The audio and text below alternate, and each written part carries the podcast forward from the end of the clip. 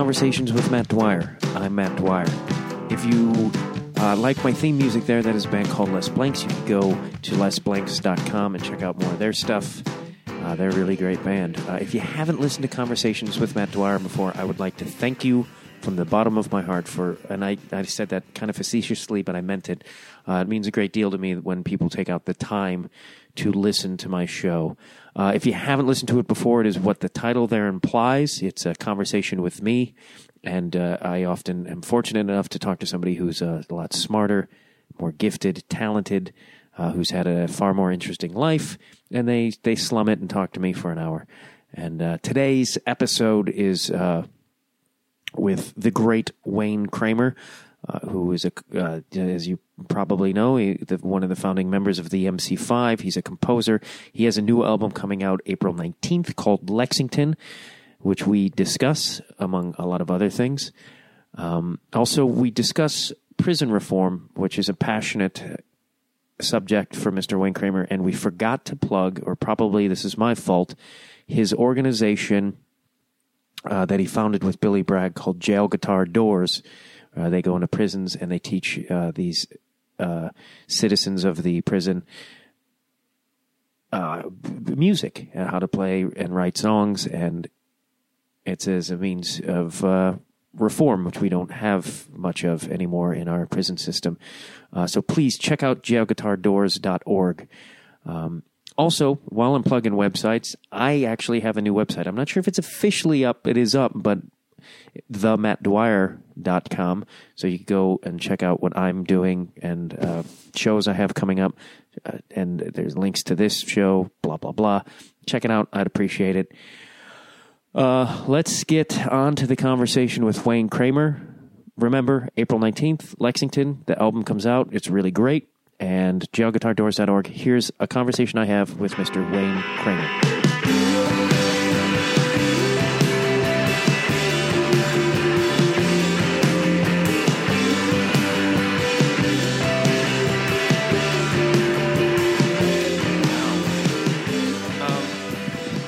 Thank you again, Mr. Kramer.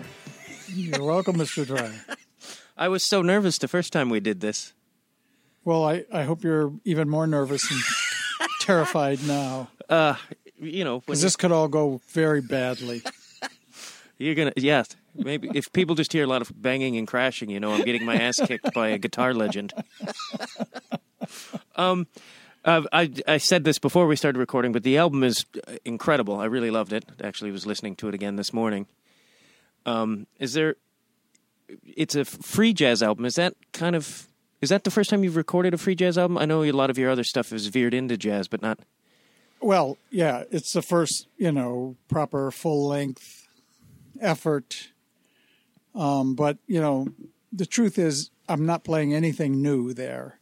This is music uh, played in a way that I've been playing it as long as I've been a professional musician since I was first exposed to free mm-hmm. jazz in the late 60s, 67, when I first discovered Albert Ayler and John Coltrane and Sun Ra and Cecil Taylor. Didn't am I mistaken in saying that some, even like some of the guitar playing within MC5 was jazz based? Absolutely, but not not jazz in the in the traditional sense of bebop, because my background is really in rock guitar, Chuck Berry, and and I was uh, influenced by the Ventures and and early rock guitar, and then with the British first wave, um, the Beatles and the Stones, and then there was this guitar player um, in in one of the second wave bands called the Yardbirds, and his name was Jeff Beck, and I was really enamored with his guitar playing, and I he helped me find a way that what I was hearing in the free jazz thing could be achieved with the electric guitar, where the jazz guys, although they had uh, superior technical ability, um, better training, better facility on their instruments than me as a rock player, but still we were both approaching this idea of a new way to play music and a new way to hear music that wasn't necessarily tied to um, orthodoxy, you know, beats and chord changes and melodies. That there was a way. I mean, you had to, you have to know what beats and chord changes and melodies are. You have to know the rules to break the rules. so once I once I got to the point where I could play my most furious Chuck Berry solo as fast as I could, where do I go from there?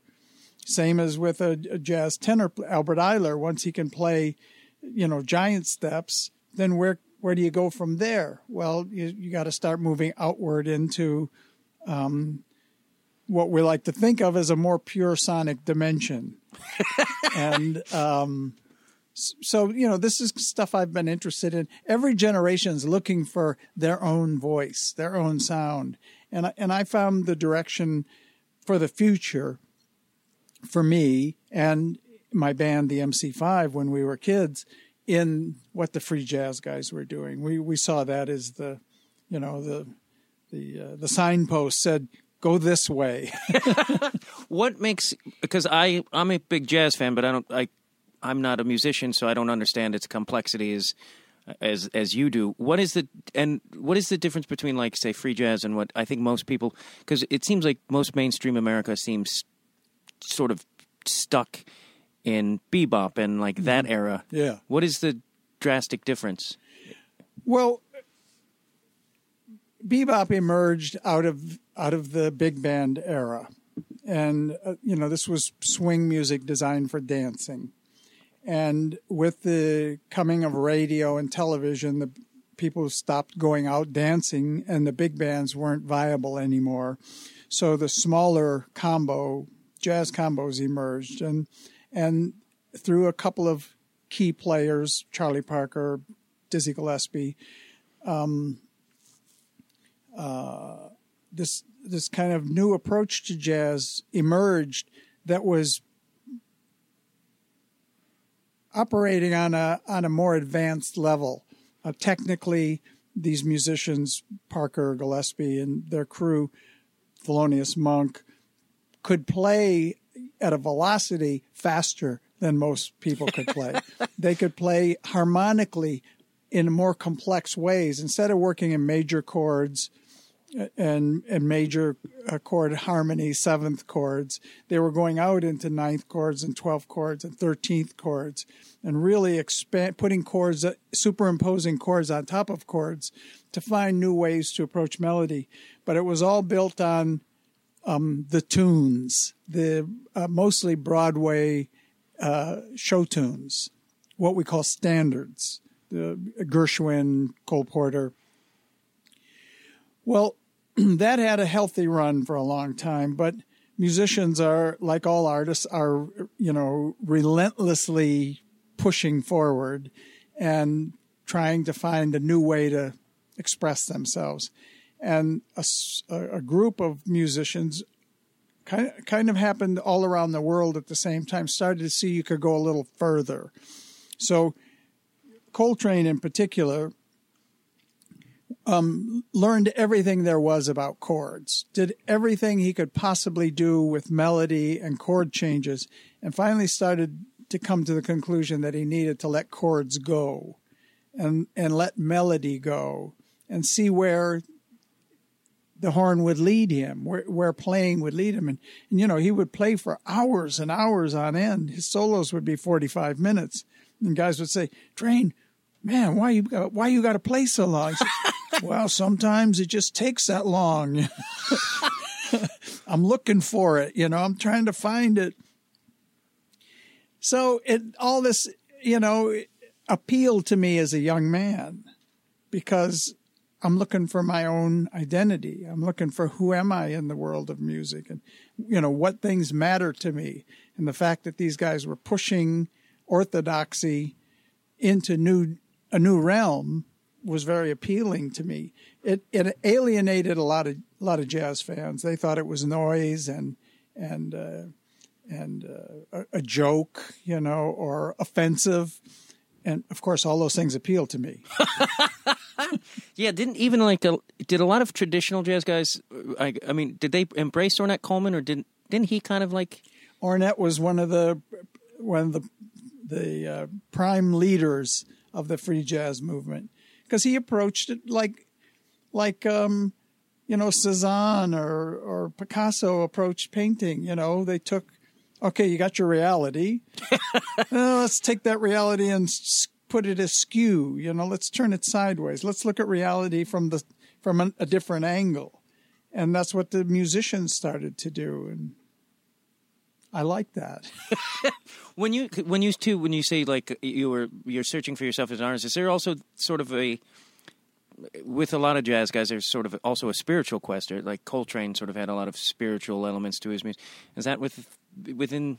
Well, you know, I guess that Train talked about that a lot, and some of the some of the guys have have have put it into um, you know, use those kind of words, spiritual and and cosmic, and uh, uh, I. I guess you you, you know you struggle for for new definitions of of things. Uh, you know, it, it, it's funny because I always thought that I was a spiritual guy because I liked John Coltrane and he wrote songs and he called his songs by spiritual names, you know.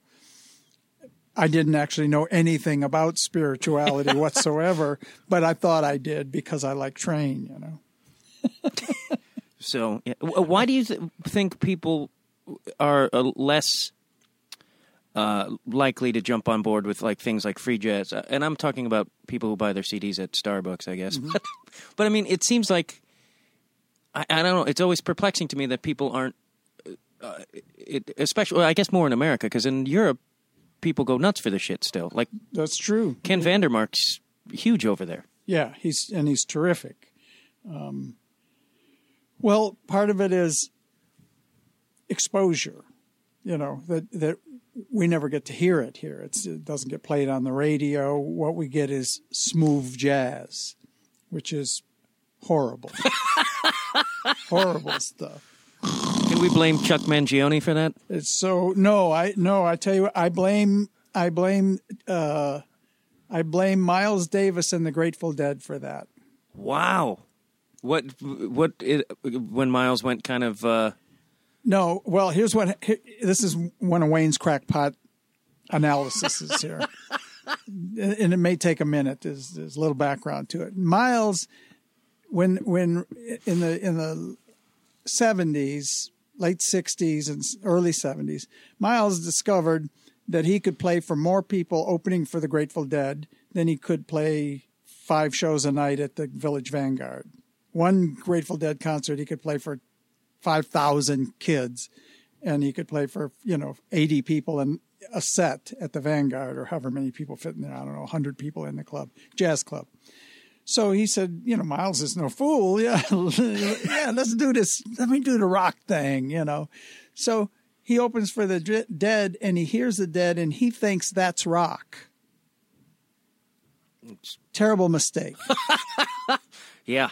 I'm not a, a- a Dead aficionado. I am not either. Um, but he thought that was rock. So he thought that, you know, what it was was this kind of meandering rhythm section that kind of limped along and uh, they played these tunes and, and you know, and Miles is Miles was a genius and and and so that influenced him and it influenced a whole generation of musicians.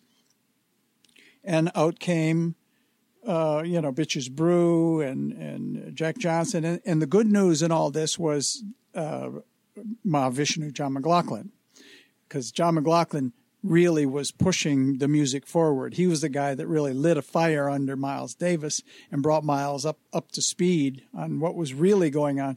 But the and then you know he got Michael Henderson, the Motown bass player, in there, and and, um, and had a few other guys that were were pushing it in the right direction, but still, it it it it didn't hit with the with the intensity that a Jimi Hendrix was playing at. If I if I dare to say the MC5 was playing at, we had a more visceral, high energy approach to how jazz and rock could actually merge into a new music form. Unfortunately, what happened was called fusion, where nothing ever really fused. the rock guys couldn't play well enough to play jazz, and the jazz guys couldn't rock. And they couldn't find that that middle ground. So you ended up with Chick Corea and Stanley Clarke and and all this kind of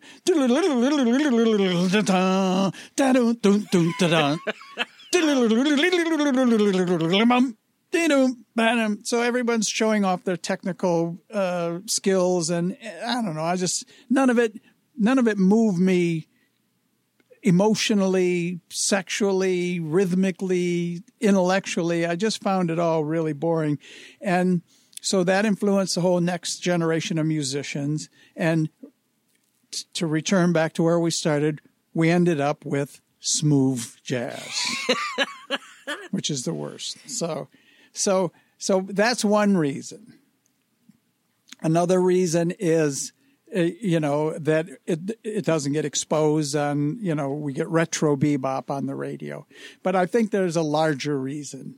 And the larger reason is that what we do with music and our movies and our books and our television for the most part today in in our culture is we um, distract people we am- amuse them ever so slightly. I, I'm in total agreement. We don't, you know, and that's not art's job. Art's job is to make you feel something, is to carry a message, to make you think about things, to help you understand how you live in the, how do you get along in the world. You know, when those, those hunter gatherers painted those antelopes, chase, the painting of chasing the antelope that day on the cave wall, they're telling you their story. That was an important story to them. That was like, check me out, man. I chased that fucking antelope, man. I slaughtered his ass. We ate for weeks. We're rocking. We have more babies. We're, you know, we're in it. um, that was important. And he's telling us that story today. You can go see that cave painting and you, you know that guy's deal. So what we what art's role is is to be the interlocutor to connect us all together. And that isn't what we do with with pop- popular culture, with music and and and television. What we do is we amuse people.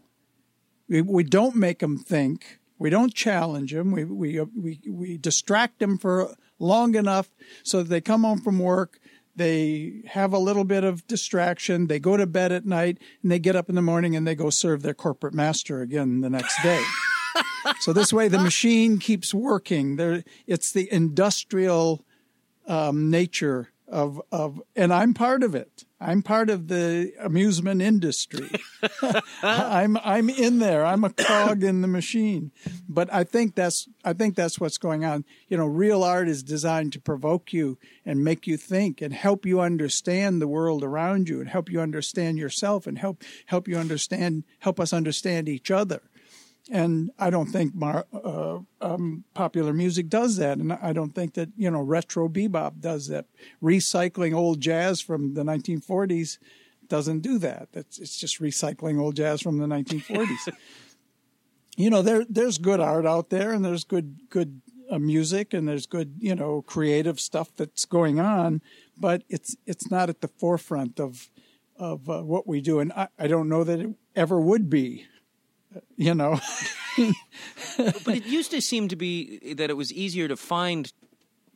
Th- like films used to be more challenging. Like I had a conversation Absolutely. this morning where it's like uh, my friend equates it somehow with post 9-11 but it was like because we both saw wes anderson's new movie and i'm just like this is kind of like a as vapid as a superhero movie just fobbed off his art because it's very gimmicks and flat, people are going to fucking hate me for saying that because people love them but it's like there's no substance there's no emotional depth to it and i'm like why is this generation so obsessed with stuff that's not that doesn't have any emotional depth? Mm-hmm.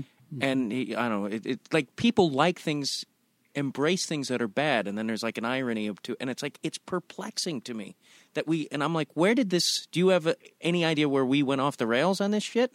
good, good question. You know, it's uh, uh, being a, being an old. Uh, uh, an old Marxist, you know, you you got to put a lot of it at the feet of the misplaced priorities of capitalism. You know that uh, that we put profit ahead of everything. That profit goes ahead of people. So, I, but you're right. It's uh, it's a it's a good question. I mean, how did we get in this mess? I don't see us uh, getting out of it. Is what also terrifies me. yeah. Well, it, in a lot of ways, it, you know, it's not our problem.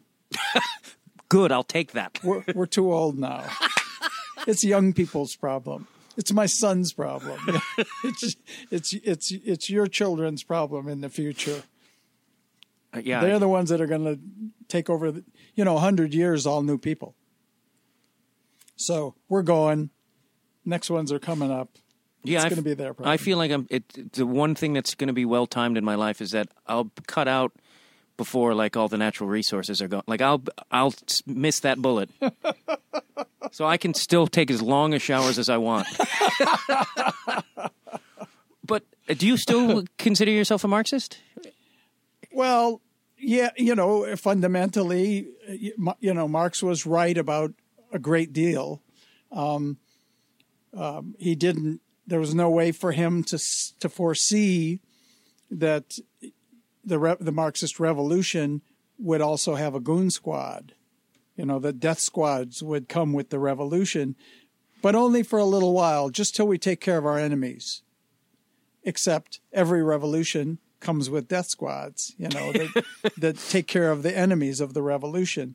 So, you know, in the end, Chairman Chairman Mao ended up the Red Guard killed 30 million of his own Chinese countrymen.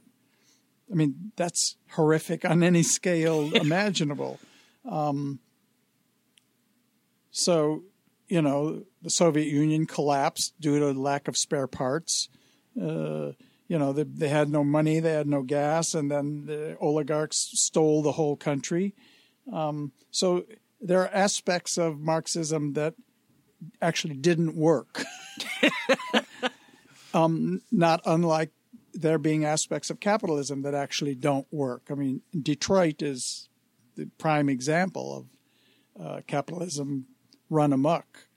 That uh, the big three automakers got by for four generations, building first good quality products that got worse and worse, and they got as they got more imperious in their success and their wealth and power, they made crappier and crappier cars. and then one day the Arabs decided to charge $60 a barrel for oil instead of the 20 we had been paying. And your Detroit gas guzzler was all of a sudden obsolete because the Germans and the Koreans and the Japanese came up with cars that could get 40 miles to the gallon. You know? Yeah. Some people. Uh, are, and the city went in the toilet in the process. Do you think there's going to be a? Because I have some art friends who think that Detroit is going to become like the next arts because it's so inexpensive. Do you? Is there going to be somewhat of a resurgence in that area in Detroit? Do you think? Sounds good to me. You know, I, I listen. I support anything that'll that'll revitalize uh, my hometown. I mean, it's just so fucking heartbreaking to go. I go back a few times a year and and do what I can to to uh, jumpstart things. You know, it's like Katrina level destruction. I mean, there's you know tens of thousands of homes that are gone. They're gone. They're flattened. There's neighborhoods that are being taken over by underbrush now. I mean, it's it's when I grew up there, there was about a million and a half people in the city of Detroit and another two million in the suburbs. It was a thriving manufacturing center, fourth largest city in America, and today there's less than seven hundred thousand and it's a disaster. It takes an hour for the police to arrive. That's. Yeah. Uh, Do you feel like it's getting that it's getting the media attention that it deserves, and, um, because it's such a like you said Katrina level disaster, and it's like you don't. You hear bits about it, but it's it seems like it should be a main bigger Yeah. point of focus. Yeah, it, it should it should be it should be high on the list of subjects in our national discourse. I mean, in, in terms of big problems, big things to address. You know, you know what uh, what Rand Paul says means nothing. You know what happens to the city of Detroit means a lot. It's yeah, it's heartbreak. It's I don't know. It's frustrating and it's infuriating too. It's funny because uh, there's a Bing Crosby movie where uh, he was like, "Yeah, we're gonna summer in Detroit." It's like, I mean, it used to be. It's like now you've. No one would want a summer in Detroit, but I, I saw that like a couple years ago. I was like, God, like what a major turn that that was like a place people would spend the entire summer. Oh, it was great. Growing up there was it was spectacular. I mean, you know, the the state motto is if you seek a pleasant peninsula, look about you. It's the land, you know, there's lakes everywhere, there's parks, you know, I mean, everybody spent the summers out in the country and uh, swimming and boating and, you know, the river. And yeah, it was rocking when I was a kid. And there's beautiful architecture there. I don't think people like it's very Art Deco. A lot of art. Used, yeah, it's heart wrenching. And I don't know if this is a question for on or off, but I saw. Did you see the documentary "Waiting for Sugar Man"? The whole Rodriguez thing. Yes. Because I saw an album with a sticker that said "Used to jam with the MC5," and I was like, "Is that true?" Not that I remember. I remember almost everything, and especially from that era, I remember almost everything. And I don't re- now Sinclair, John Sinclair, my dear friend and and the MC5's manager, um, ran into him, and he John remembered him, and they apparently had been friends all along, and. Uh, and uh, in fact, Rodriguez got John to open for him on some concert dates Really? in Europe. Yeah, at some festivals. oh, that's really cool. John was thrilled about. Yeah, and I, and I was too. I think it's a really brotherly thing to do. You know, great story, Rodriguez. Yeah, Uh, yeah, it is. But what I want to know is about his women. The, the women thing didn't really come out in the movie. They kind of soft pedaled all that because the daughters, I don't know. My guess is they look like they all got different moms, but they're all like well educated and well spoken and well groomed. So I'm, I'm like, what's the deal with the with the wives and all that? Yeah, one of his daughters is like was like one of the first. I don't know. She was like real cutting edge in the Air Force and wrote all these like science books and stuff. Is that right? Yeah, but Fantastic. Make, makes the story even better.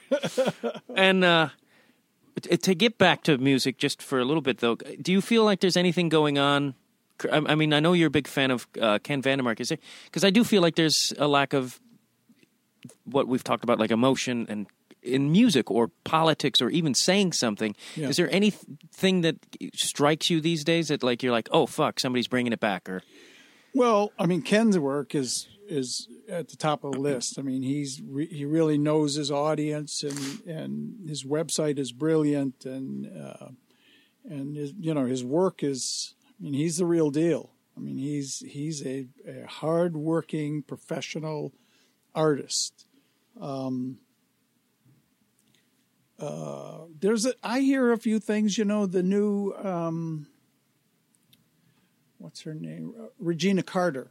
I think he's was, in he's fact, another her. Detroit musician. She's Mm-hmm. she's a violinist, and she's got a fucking killer band, and she always comes up with really power, powerfully emotional stuff. Her new record, I think it's called Southern Comfort, and it's uh, she did this journey into her ancestors and the music of her of the South. But these guys, you know, the people in her band are all like her husband. Um, is a trem- tremendous um, drummer, and uh, so it's it's really done well. It's just it's the things that we're looking for in music. You know, it has soul, it has heart. You know, there's emotion to it. There's feeling in it. It's real musicians playing in real time. There's a few other things around. Um, I think um, there's more exciting music happening outside of American pop music these days. American pop music is so formulaic and and predictable that uh, that who cares, you know?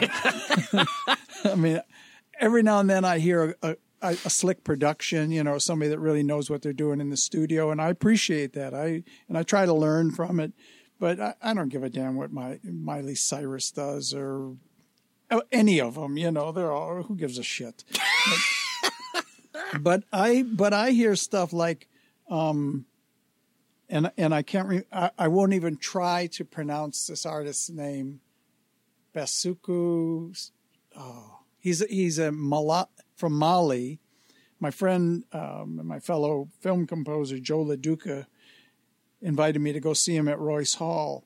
He's from Mali and he plays a thing. They kind of call it the African banjo, and it's like a gourd with a couple strings on it. Looks like it's from you know 2000 BC, and um, it's electric. He could put a pickup on it, and then his band is his family. His wife is the singer. His brother actually plays the the the instrument better than he does, and then his son is the bass player, and his other son is the drummer, and his nephew is the percussionist, and they they wear traditional African um, party clothes, you know, these colorful gowns, and they man, they, they rock so hard, and the audience just went crazy. I mean, they played their asses off. That's exciting to me, you know. I mean, he had a wah wah pedal. He was excited, you know, like he'd walk up to his wah wah pedal and he'd, yeah, check me out, you know. oh no no no, walk walk walk walk walk walk walk. I said, yeah, you go, bro. That that's just, that kind of stuff. You know, there's this band from Brooklyn called um, Dirty Projectors that I'm a big fan of because they they're pushing it, you know, and, and they got the chops to back it up. Um, there isn't a lot out there that I hear, and I'm I'm listening. I'm I'm looking. Yeah, I was. That's when I was thinking of. Like, I was in New Orleans for a day recently, and I saw a bunch of like a band of twenty somethings playing like music from the twenties and thirties, and I'm like, I was like, are people going backward to look for music because nothing has, Yeah. like you said, soul or emotion anymore? And I'm like, that, I feel like that the younger people don't know where to find or create, so they are. I, I don't know if it's regressing, but they're going to the past to find stuff with. Well, you know, Depth. in a way, that's kind of how the process works. I mean, you got to you got to learn the fundamentals. So if they go back and they study, um, you know, the brass bands in New Orleans, and they learn how what syncopation means and what a second line beat is, and then they can then they. I mean, that that's kind of the way I do it. I, I kind of look at it like it's a bow and an arrow, and the power when you pull back on the bow is in the past, in music from the past, things that inspired me in the past, and then I can let it let the arrow fly, using that power from the past to shoot me into the future. That's a great analogy. I'm trying.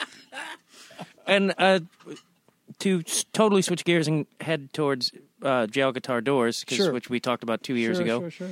And uh, I know there were, I believe last year there was two laws, two different laws passed in the state of California that I was curious what you thought. Because if I'm not mistaken, Jerry Brown, they were trying to change the the sentencing for drug mm-hmm. offenses, which he passed on, but then he also like for more corporate funding of prisons he okayed and i thought boy those are both really bad things for your because in a way and i was just curious what you your thoughts on that those issues were Well, the governor is is um, playing it too close to the vest. He's he's unafraid. He's he's afraid to take a stand on the issue. You know, uh, to be to be fair, to be to to be realistic, there is a part of the human psyche that wants to punish people. They want to see people suffer. And I don't get it. and I think it's really disturbing and it's really, um, I don't know, comes from some deep, dark place in our ancient history. But they think that, you know, if you did wrong, you should suffer. And, and sending people to prison and depriving them of their liberty isn't enough. They want them to they want them to stay in prison for life, forever, without the possibility of parole. Um, and then they congratulate themselves on being good liberals and uh, you know being anti-death penalty. Um, and so to govern a guy like Jerry Brown has has to govern from the center or the center right on this issue.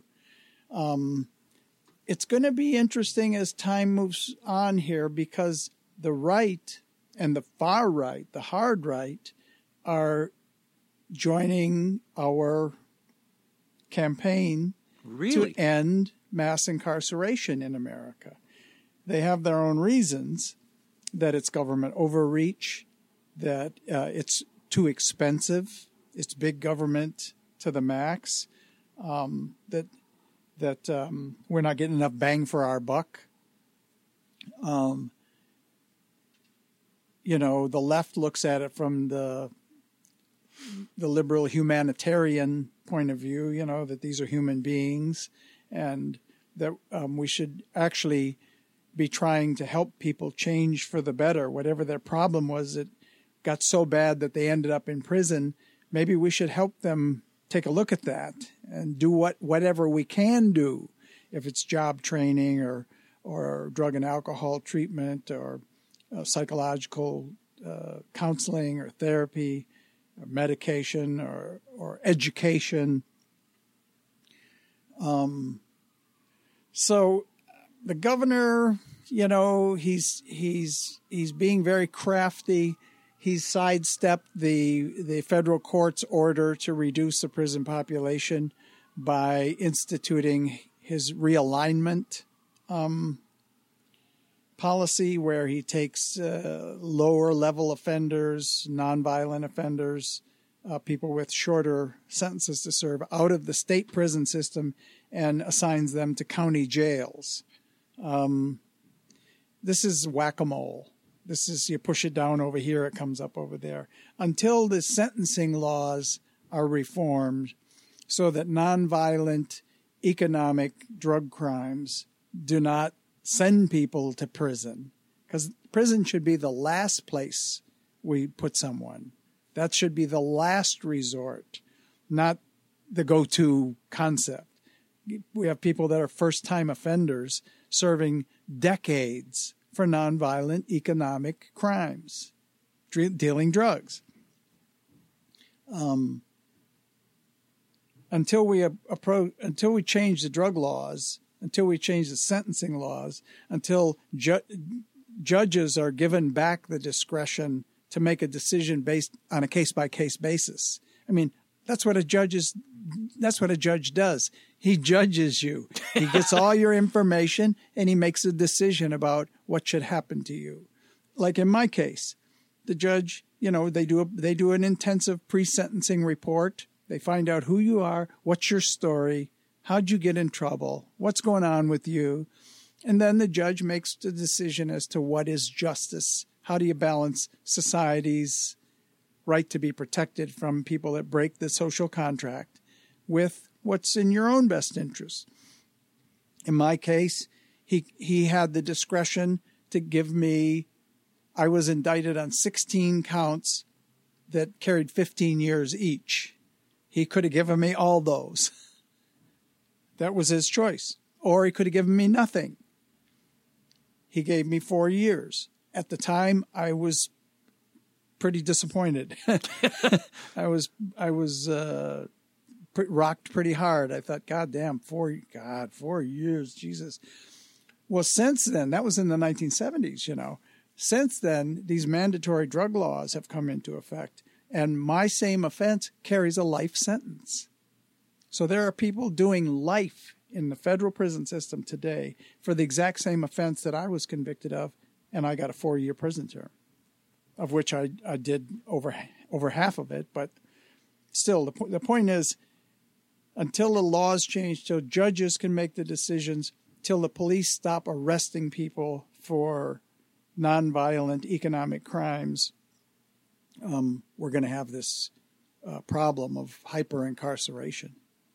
Do, you see? Is there change coming that way for, for with the sentencing of judges? Like you said, uh, to return that it would be beneficial if we could return to that. Is there hope that that it's going back that way, or is there? There's more than hope. Um, on my last trip to Washington, I met with um, Senator Grassley's, uh, I think it was Grassley, um, staff. There, were three senators on the Judiciary Committee who are all working to undo these bad laws on the federal level. Um, you know, there's two things going on. There's the federal and the state. Um, what, how we got in this trouble is the federal laws got very severe very quickly, and the states all followed suit. Now the states are starting to roll back these laws, and the feds are lagging behind. So, what I'm telling them is, okay, you guys go ahead and take care of what you can take care of. They're saying they can't influence the states. It's a states' rights issue. Fair enough. Then just fix the federal system first and then let the states catch up again. You know, somebody's got to step forward. These laws, these these mandatory minimums, and these three strikes laws, and and these LWOP sentences, life without the possibility of parole. These laws are very easy to pass. They were they were a breeze to get passed.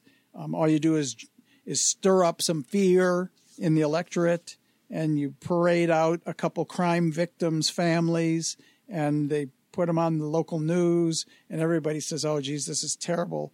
Um, we need to do something about it." And so they pass these unbelievably severe sentencing laws, and we end up where we are. Um, it's easy to pass them; it's very hard to undo them. Um, but to answer your question, yes, there is movement in the Congress to undo them, to um, reduce the disparity in sentencing, uh, to um, return discretion to the judges, um, to to come up with a you know a, a, a, policy, social policy that makes sense. I mean, what we're doing is incoherent. it's it and it's unsustainable. We have over 10 million Americans under direct state control, parole, probation, or 2.3 million in prison facilities, which are unbelievably expensive. I mean, when I went down, the it, it cost them fifty thousand dollars a year to keep a federal prisoner in prison. I said, "Well, just give me the money. I'll go home and, uh, you know, we'll call it even. I won't get in any more trouble. Just give me the give me the fifty thousand. I mean, you could you could spend that on college education and get a way better result. In fact, the best the best guarantee to to not come back to prison is a college degree.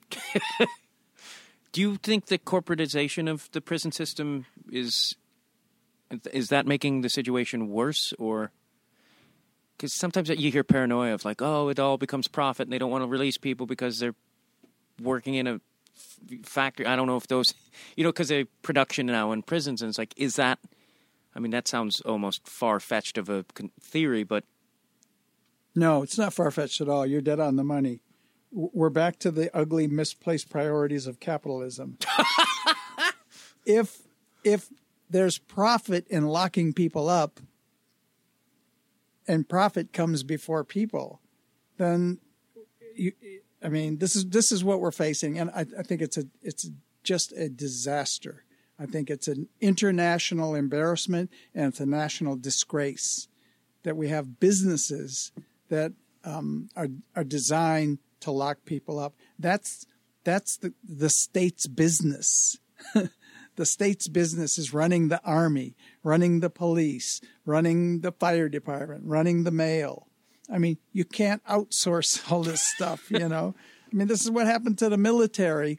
You know, in the military, part of being in the military was getting kitchen patrol. You know, you go peel potatoes. Well, we don't have kitchen patrol anymore. We we job it out to Halliburton. So Dick Cheney makes another trillion dollars. American corporate entities cash in. These are things the government used to do and didn't do badly. And it seems to me that's the, the realm that government should function in, you know, the, the infrastructure of the society. How the police operate, how the courts operate, how hospitals operate. The, these things should be regulated by the government. Is there also, because we were talking about drug offenses, and is there becoming more awareness because like you said you the reason you went to prison you, we talked about this the first time you were on the show of you were an addict and you were doing what an addict does to you know you broke the law to to get your what you needed. Is there and be, I feel like I don't I uh, like Philip Seymour Hoffman when he passed away. People are like, oh, it was a selfish act. He wasn't thinking of his kids, and it's like there's a misconception in our society of what it means to be an addict. Mm-hmm, mm-hmm. And is the are, is there becoming more awareness of that, at least within sort of the prison system and how to handle these situations, or is it staying the same? No, I I, I think um, our general knowledge of addiction is improving, um, at least to the degree that we can admit we only know a little. That it's very very complex. It's it's a very um, tenacious, chronic mental disorder. That that it's a, a brain chemistry issue, which could be um, nature and it could be nurture. Um, you know, we know addicts take whatever it is they take or do whatever they do um, because they like the effect of that activity. If it's snorting heroin or workaholism, um, what you know, if we define addiction as behaviors that that contribute to making your life unmanageable, um, damaging behavior. Um, so you know, what is it in in one's brain chemistry that that they need to change their mood with a glass of vodka or a snort of cocaine? Good question. You know, I mean, this is gonna this is gonna take. We have some strategies that are pretty effective. Um, you know, it's it's a hard thing to quantify because, for example, in in the re- recovery community, in the twelve step community, there's no records kept. You know, people that come to AA. Nobody signs in or signs out. There's no follow up. It's all volunteer, and so it's hard to know you know how what's what's truly effective. We know that that uh, most people that come to 12 step groups don't stay and don't stay sober. But we only know that based on how many people do stay. And it's a small percentage, maybe 5%, uh, you know, that stay at the meetings, that continue to come for the rest of their lives. I'm inclined to think a lot of people come because they're in trouble. They find out what's wrong with them. They find out what to do about it. They do that, and then they go away. They go back and live their lives. Do they ever drink again or use again? I don't know. Maybe, maybe not. It's it's hard to say. I just know that it's a small percentage of people that come and stay and and adhere, you know, uh, you know adhere to the to the zero tolerance concept of taking nothing uh, that affects you from the neck up, as as we say. Um, and you know, even in in AA and NA, you know, our literature says we only know a little, and I, I think that's important to keep in mind. You know, this is a really complex problem. Addiction. A guy like Philip Seymour Hoffman. I mean, okay, here's a guy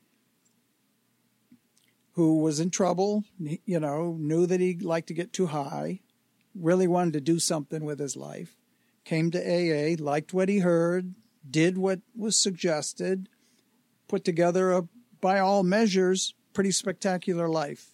You know, beautiful family, economic security, the respect of his peers, his coworkers.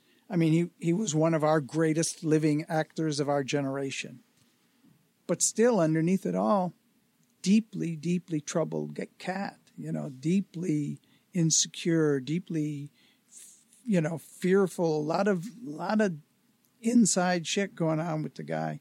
And, and, um, so it begs the question, you know, like what happened?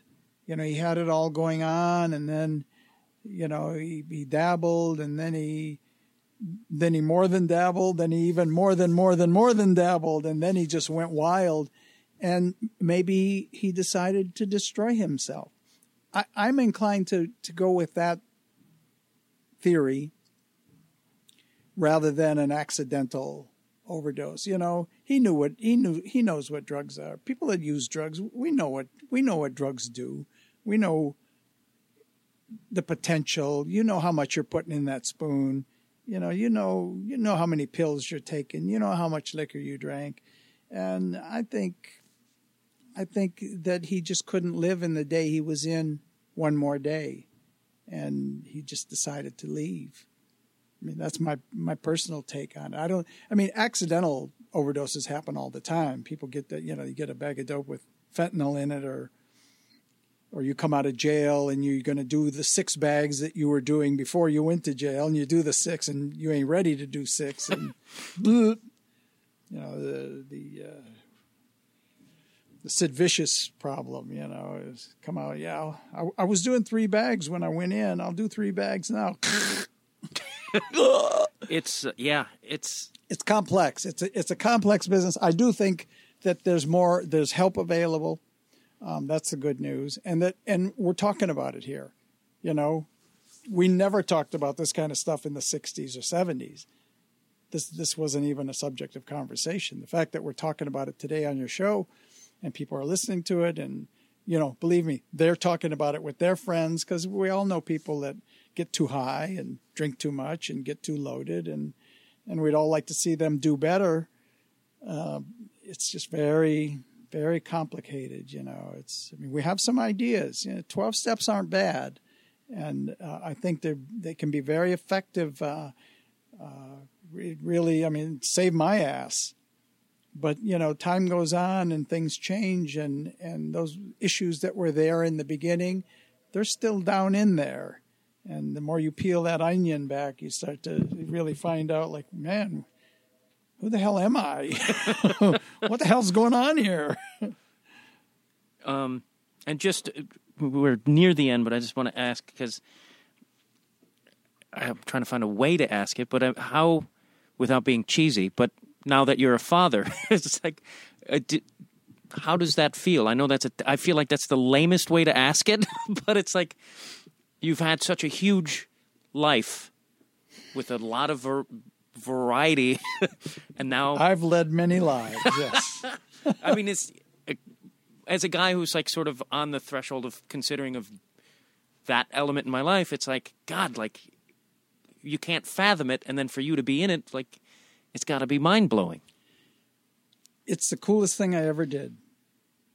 It's it's so profoundly moving you know and i knew before my son arrived that that there had to be something to this that you can't know until you're doing it. You know it's like doing time. It's like being in, in, the military you know like the marines you know well i'm not going to talk if you're not a marine i can't talk to you you know. But fathers and parents you know there's some I mean, listen, we've been making kids for a while here on Earth, and uh, there's some there's some attraction to it. We're, we're we're wired in such a way as as to need to do this. To, the species is more than flourishing. The species is killing itself with its with a you know we're, we've overrun the planet with our species it's our, it's going to be our uh, our undoing, you know, that we're so good at making babies. but uh, you know, to go from the the macro to the micro and and talk about the experience of it for me is he he I mean, a you're responsible. You know, if I don't do my job, this kid'll die. he no can't make it. He can't make it on his own. He's screwed you know, an alligator plops out, is born, he's good to go. he can go eat something and swim, and he's ready to survive in the world. If nobody eats him first, he, he can make it. You know, a, a camel, a horse can plop out and start running, and he's good to go. Humans, we ain't worth a shit when we come out. we can't do anything, can't go anywhere, we can't get our needs met. So parents have to do it. And and and then to watch watch this kid emerge you know who he because he's his own guy i mean you know i'm his father but he's himself. And you know the great uh, Kahlil Gibran, uh, uh, your, your, children are not your children. Um, they are lo- life's longing for itself. You know, they, he belongs to himself, and um, so just to like figure out, you know, who is he and how can I help him, you know, while he still needs help, you know, because in a minute he's not going to need it anymore and he's going to be off on his own. But right now he does. And, you know, he knows no cynicism.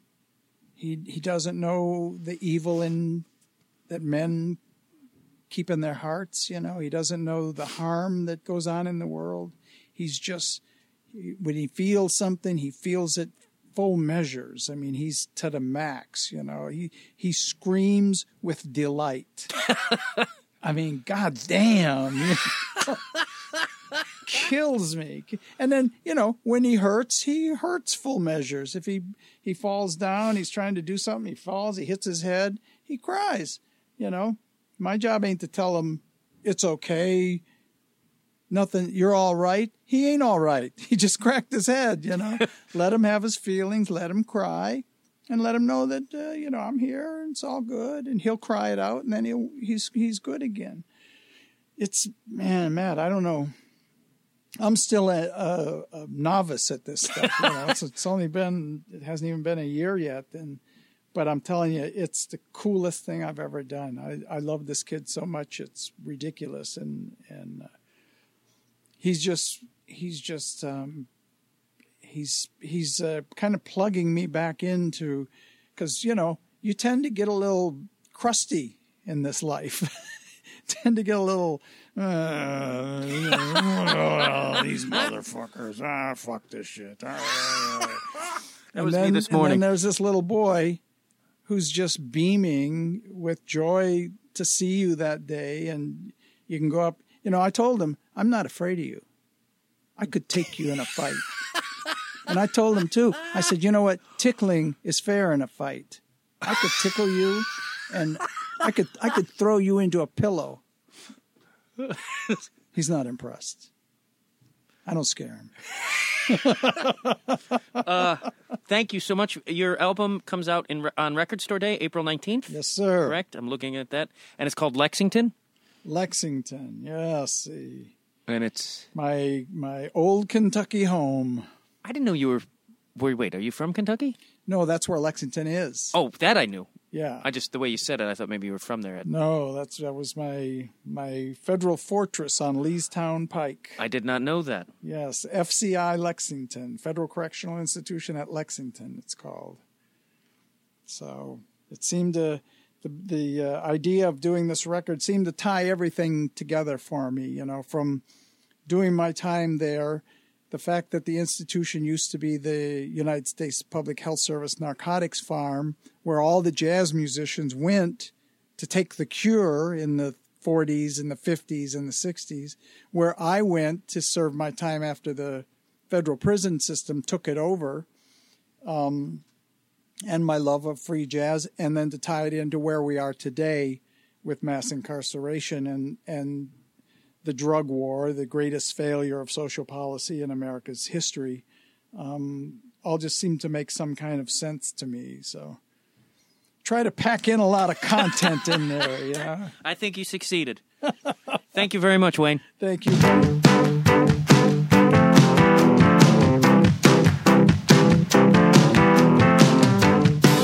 Thank you very much for listening to Conversations with Matt Dwyer. If you enjoyed the show, please do me a favor and go to the uh, page we have at feralaudio.com and you could donate some money if you like. It helps us keep on our lights and keeps the show and website going and uh, helps us pay for gas and things. Also, if you can't afford to uh, donate money, I understand. You could use our Amazon link, and what the next time you buy some books or movies or shoes, you go through the Amazon link, and I get a kickback of that money. And that helps us out a great deal. You get to buy some stuff, I get a little kickback. We're all happy. Also, you could write a review for my show on, uh, on iTunes. I would really appreciate that. Give me five stars. Uh, do that. That helps me out a lot. Follow me on Twitter, Matt underscore Dwyer, and uh, support live podcasting, especially at Feral Audio. It is greatly appreciated. Thank you.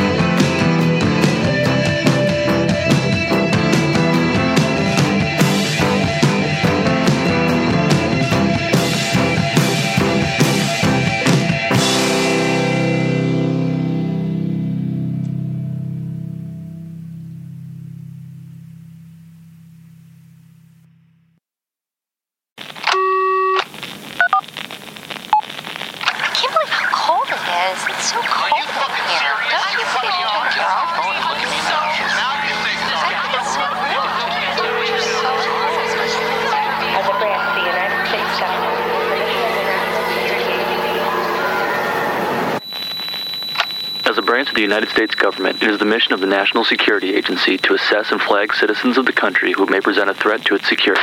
The NSA has clearance to wiretap by any means necessary. Tapped. Incidental recordings of private conversations from the files of the NSA. Now on feralaudio.com.